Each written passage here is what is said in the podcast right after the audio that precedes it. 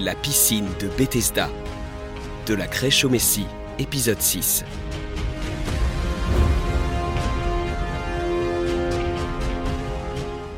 Le chapitre 5 de Jean raconte l'un des miracles les plus célèbres de Jésus, celui où il guérit un homme à la piscine de Bethesda.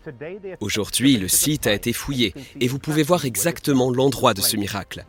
La Bible nous dit que c'était près de la porte des brebis et que dans la piscine, il y avait cinq portiques. Vous pouvez ici aujourd'hui voir la structure élaborée et en bas, c'est l'endroit où le bassin d'eau aurait été. Les fouilles archéologiques eurent lieu à la fin du 19e siècle et nous donnent un aperçu de ce à quoi cela ressemblait à l'époque. Aujourd'hui, on peut également voir sur ce site des restes d'églises qui ont été construites à l'époque de l'Empire romain, l'Empire byzantin et du temps des croisades. Jean 5, versets 3 et 4 dit qu'une grande multitude de personnes malades, qui étaient soit aveugles, soit boiteuses ou paralysées, étaient allongées près de la piscine.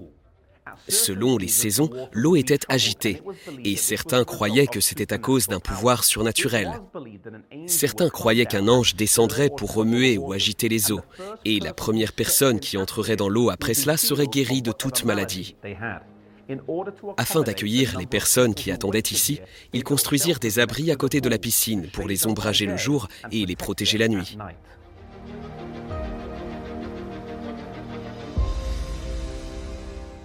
En raison du grand nombre de personnes qui se présentaient et de la ruée qui se produisait lorsque les eaux étaient agitées, il y avait beaucoup de personnes qui ne pouvaient pas arriver à temps et qui revenaient jour après jour, mois après mois, année après année.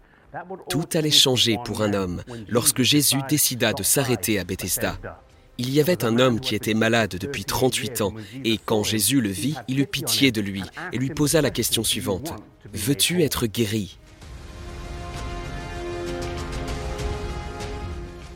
Cet homme était seul et sans amis, et en réponse à la question de Jésus, il répond qu'il n'a personne pour l'aider à entrer dans l'eau, et que lorsque les eaux sont agitées, les autres y entrent avant lui. Jésus regarde simplement l'homme et dit ⁇ Lève-toi, prends ton lit et marche ⁇ Cet homme exerce sa foi et cela se transforme en action. Ses nerfs et ses muscles sont revitalisés et il bondit sur ses pieds comme un homme plein d'entrain. Le jour où Jésus accomplit ce miracle fut un sabbat et cela allait poser un problème pour eux deux. Les Juifs avaient créé de nombreuses lois qui n'étaient pas dans la Torah sur la façon dont le sabbat devait être respecté et en avaient fait un fardeau. Jésus voulait supprimer ces fardeaux et faire du sabbat un délice et quelque chose qui devait être agréable. Il ramassa alors son lit et fut réprimandé pour avoir porté un fardeau le jour du sabbat. Il leur dit que quelqu'un l'avait guéri, mais qu'il n'était pas sûr de savoir qui. Plus tard, quand il était au temple pour rendre grâce, il vit Jésus qui lui dit de ne plus pécher, de peur que le pire ne l'atteigne. Il fit ensuite connaître l'identité de Jésus auprès des pharisiens, qui, selon la Bible, cherchèrent à le tuer parce qu'il avait guéri un homme le jour du sabbat.